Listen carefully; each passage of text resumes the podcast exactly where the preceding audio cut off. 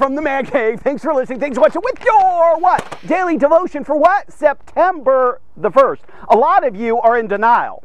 You are still in August mentally, okay? You haven't transitioned from August to September. Guys, here's the thing wake up! It's September! Okay, get with it. I'm just kidding, you guys. Thanks for watching the videos. Guys, I don't know who it is, but someone's been posting my videos on Facebook, okay, and posting them and emailing them. Here, here's the thing. You know what I have to say about that? God bless you. I mean, here's the thing. There's certain uh, devotions that have just skyrocketed. That's the gospel getting out there. There's times, guys, listen very carefully, where I'll be watching a sermon it just speaks to me, okay? It becomes rhema. It comes alive. And, what do I do? Man, I'm, I'm sending that to friends and family members because I want them to get a hold of what this guy said or this individual said. It's the same with my videos. When they come alive, send those things. I really, really do appreciate it. Hey, today we're going to be in Luke chapter 9, verse 54. Ow! Hey, listen to the text. It reads like this. And when his disciples, James and John, saw this, they said, Lord, do you want us to command fire to come down from heaven and consume them just as Elijah did? Meaning, here's the thing James and John, they're zealous. And you're like, well, it doesn't make sense, man. Yes, it's not going to make sense unless I tell you the front of the story, okay? They come to a town in Samaria, just a small village, okay? And they're sharing the gospel of Jesus Christ. They're, they're, they're telling the good news. But this town, the individuals, okay, the members, uh, of certain uh, organizations and churches, they don't want to hear it. Meaning they're rejecting the gospel message. They're like, no, get out of here. James and John, they go to Jesus and say, Jesus, let us call down fire just like Elijah did. Man, we'll smoke them out. We'll burn their sorry tails. They're going to burn in hell. But Jesus says, What are you talking about? You know what I'm saying? Uh, friends, friends, you got to realize this the heart of God, okay? God is going to judge those who ultimately reject Him in the end, okay? And He will chasten you and I, who are Christians, who are not living for Him, okay?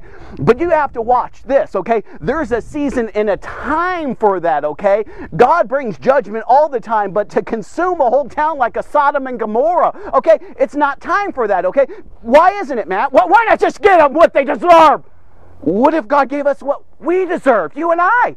Oh, oh yeah, yeah. Maybe I'm glad Jesus said hold off. Okay, but look, look at, look at. Haven't we all rejected Jesus Christ? Listen very carefully. You and I, we've denied God within our lives, okay? And you're like, man, I've never denied God. How about the day before you got saved? Or a month before you got saved? Or all the years before you got saved and you were rejecting the gospel? You were rejecting those people who were telling you about God. You, you were spurning God. You were spitting in his face because you, you were mocking him. You didn't want to have anything to do that. We've all rejected God in our lives, okay? There's none righteous, no, not one. There's none that understand God. There's none that seek God. All all have gone all the way. When it, use the word all in the original language, that word all means this all. Okay, we've all rejected God. We've all fallen short of the glory of God. Okay, so don't get yourself on a pedestal saying, I've never rejected God. Okay, we have. Okay, these people in Samaria, they're rejecting the gospel. This may be the first time that they've ever been introduced to the gospel. It's a foreign concept. They're, they're stuck in darkness, they're stuck in their sins, they're doing their own thing. Okay, they're used to the lifestyle that they've been living day in and day out. And now someone comes on the scene, he says, This is the way it is. And here's the thing if the, Peter, James, and John, or just James and John, had an attitude, they're going to reject it. I wasn't there. I don't know. I just know that the message is not being received, okay?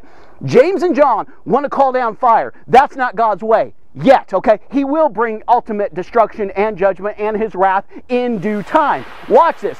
Why do they want to do this? Do they want to make them suffer? Well, no, I don't think it's that as much as this.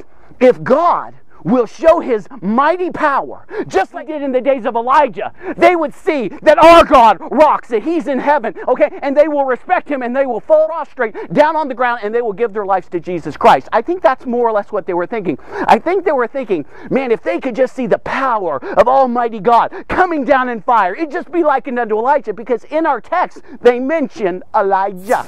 But watch this. James and John are willing to sacrifice a whole village of people, okay?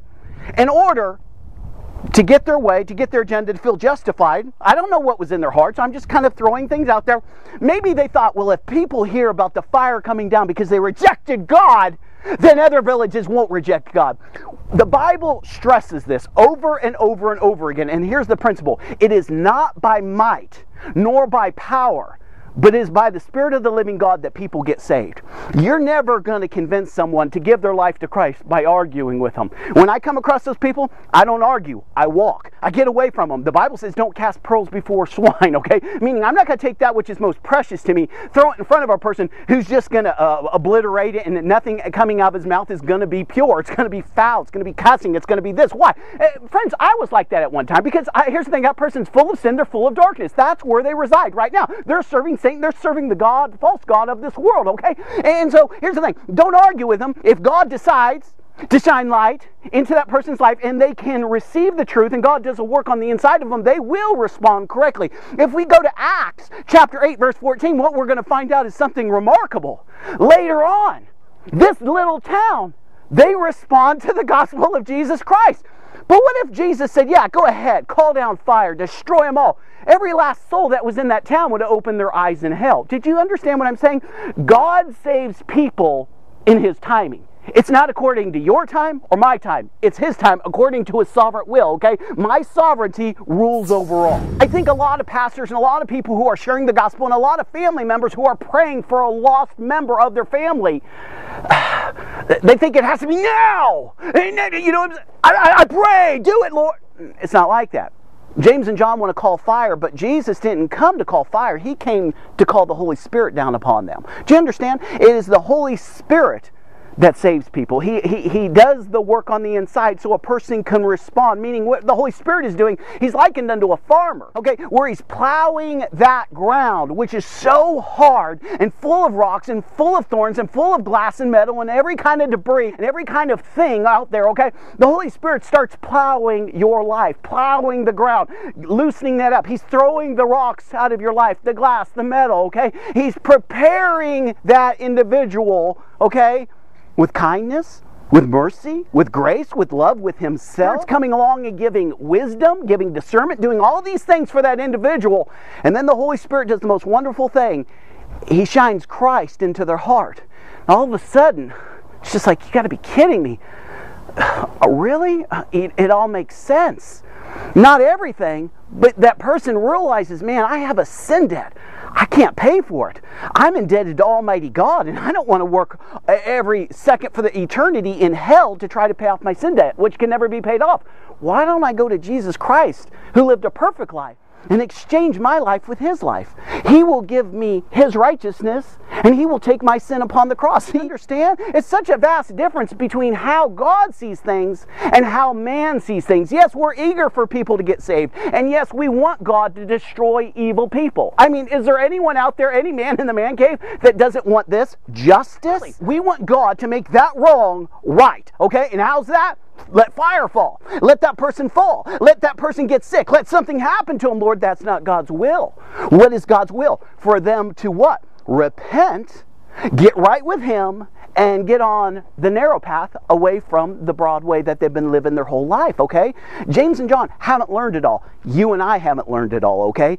I've noticed in my life that God will give a person normally, not always, and this is no guarantee, every opportunity to receive Him. God will bend over backwards to get that person in right relationship. But if a person their entire life spurns God, ignores God, does it their own way, you have to realize that judgment will come. The fire is guaranteed to come, okay, because it's promised, okay? I don't want that. God doesn't want that. God says it's not my will that any should perish and be lost and live without me. God has done everything, but everything is according to His way, His standard, His truth. Who is that truth? It's through Christ. Christ. No one comes to the Father unless it's through the Son. You gotta realize this. There's a lot of people out there, okay, and they feel justified in calling down judgment and wrath and the fury of God. And that's what they want more than anything. And why is that? Because I was one of those people at one time. And you're like, what? Yeah, I wanted the fire to fall on some people who had done me wrong in life, okay, who had lied, who were deceptive, okay, who, who were who had a belief system that was contrary to my belief system. And I just wanted God to destroy these individuals. And you're like, no way. I'm like, way. But that's not the heart of God. You have to realize God wants individuals like you and me, okay, to get close to Him. Once I get close to Him, once I live in righteousness, once I start to understand this much, look at me, this much about God, I'll understand the heart of God. God gives every opportunity to a person. You talking about a person who's fair, I'm talking about God. God is so faithful and just, okay, and righteous and long suffering towards us, okay? Because He gives the individual who has sinned, who's living in darkness, who is doing it contrary to His word, His ways, and His means, and ignoring His Spirit, okay? Ignoring Him, okay? He gives that person normally every opportunity to get it right he even will allow some negative things to enter into their life to get their attention. He hasn't destroyed them yet, but He's allowed chastening into their life. Why? Because here's the thing if I have one terrible day or a difficult day, I think, okay, that was just a bad day. Okay, what about two or three? I mean, what about I have a series a month long of oppression, of just everything going wrong? I can't wait. What's going on? God has allowed that into an individual's life. Why? Is it bad? It's not bad. It's the most wonderful thing in the world because when we're in ease, comfort, comfort and pleasure, normally we're not seeking out the face of God. We think we're okay with God, okay? But when God allows things into our life that are what I would call negative, but they're not really negative, what it means is God is getting my attention. I'm in the wrong somewhere in my life, okay? God does it as an act of mercy. Sometimes it's sickness. Sometimes it's a job loss. Sometimes it's something that happens or something that happens to someone that you love. And He's allowed this because He's trying to get your attention because He loves you so much. Listen, I want you from now on to give people the benefit of the doubt. Just as God gave you the benefit of the doubt. Okay, God waited on you. If, if you're watching this channel, most likely you have a relationship with Jesus Christ or you're searching for that. Meaning God is already starting to stir those things up on the inside of you. So you're, you're questioning things. You're looking at things differently. That's all God. Everything that He's doing is an act of mercy, grace, and love. Okay, He is so kind to us. Okay, but why can't we be kind to other people? Why can't I look at a person who's destructive, a liar, deceptive? I mean, just a rotten person according to man's standard. Why can't I see them through the eyes of Christ. Meaning this, that was me. I was just like that at one time in my life. Why can't I give that person a little bit of this? Time to get right. For God to do a work on the inside of them. What, what, what is my Jesus would have you to do is to pray for that individual. And you're like, oh man, man, I hate this devotion. This sucks. Yeah, I know it sucks. Because why? We come across a lot of people who are what? Lost. They don't belong to Christ. And so what are they? They act lost. They're liars. They're thieves. They're deceptive. They're all the things of what? Of Satan, uh, of the world, of sin. Paul the Apostle would say this in Corinthians such were some of you, but not anymore. So, again, what is God asking me to do as a Christian? Because I'm a disciple of Christ, meaning God is conforming me into the image of His Son daily. God wants me to lift that person up. God wants me to stand in the gap for that person. You got to realize if that guy's acting like that all the time, nobody's praying for that guy. He's a loser. He's a lowlife. Oh, he's scum of the world, okay? He's I mean, he is, okay? That's how the world would see him. How does Jesus see him? He just sees him as lost. He just sees him as he needs me. He needs forgiveness. He needs my love. He needs my mercy. So, what's Matt asking you to do? It's not Matt, it's God. What is God asking me to do, Matt? God is asking you not to call down the fire. Okay? Uh, okay, not to get even, but He's asking you perhaps to turn the other cheek, to pray for that individual, okay?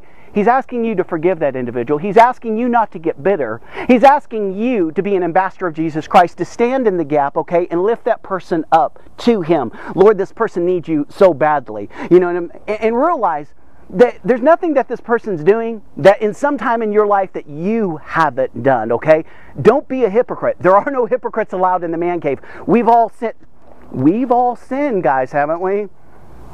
It's no high fiving on that, you know what I'm saying? Because if you're high fiving, you're high fiving Jesus suffering on the cross. I'm appreciative of the cross. I'm appreciative of the blood. I'm appreciative of the life that Jesus gave, but I realize He went and did all that for me because of my sin. So I'm never high fiving all that garbage that I did prior to getting saved, okay? And sometimes still incorporate into this life even now, which I hate, and God forgives me, but I got to turn from that, turn towards Him. Okay, I hope this helped you out. Hey, what am I going to say? You guys know what I'm going to say? You think you know what I'm going to say? Goodbye. this is Matt from the Man Cave. Pooah!